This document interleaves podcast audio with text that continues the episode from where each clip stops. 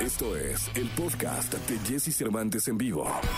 Toda la información del mundo del espectáculo con Gil Barrera, con Jesse Cervantes en vivo. Martes 3, martes 3 de agosto del año 2021. Me acompaña el querido Gilgilillo, Gilgilillo, Gilgilín, el hombre espectáculo de México. Mi querido Gilgilillo, ¿cómo estás? ¿Cómo estás, mi Jessy? Muy buenos días, buenos días a todos. Oye, pues ayer una triste noticia. Eh, falleció Lilia Aragón, una actriz de primera línea.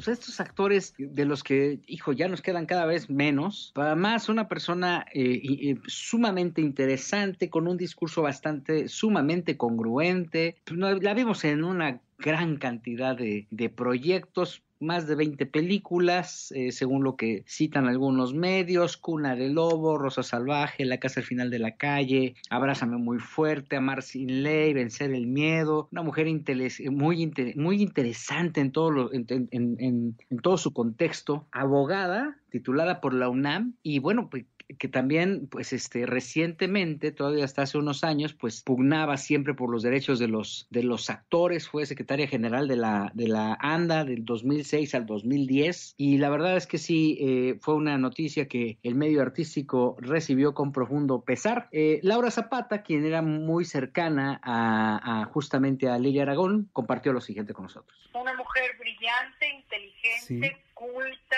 preparada, de una sola línea, al pan pan y al vino vino, una gran compañera, cariñosa, protectora, amorosa, mi queridísima amiga Lilia Aragón. Yo hablé ayer con su hijo y pues me dijo que, que dependía de que si ella quería seguir viviendo o no, había estado apartada, retirada por un problema personal que tuvo fuerte hace exactamente como un año. Yo creo que está, estaba haciendo su viaje interior para volar como voló el día de hoy. Estaba haciendo su viaje interior, dice Laura Zapata. Dicen que la operaron hace poco, salió del hospital, eh, falleció en Cuernavaca en casa de su hija Gabriela. Dicen que transitó por una especie de depresión durante eh, prácticamente este año de la pandemia, no podía salir y bueno, pues este desafortunadamente no ya no vivió, ¿no? Eh, ella estaba enfrentando un proceso también penal por todo este tema de la, ANDI, de la ANDA, que quien toma siempre la- lo- las riendas de este sindicato siempre sale raspado por alguna situación. Y bueno, desafortunadamente se quedaron proyectos inconclusos y perdimos a una de las grandes estrellas eh, de la actuación en nuestro país. De acuerdo, mi querido Gil, hasta el cielo va una oración por ella. eh, nos deja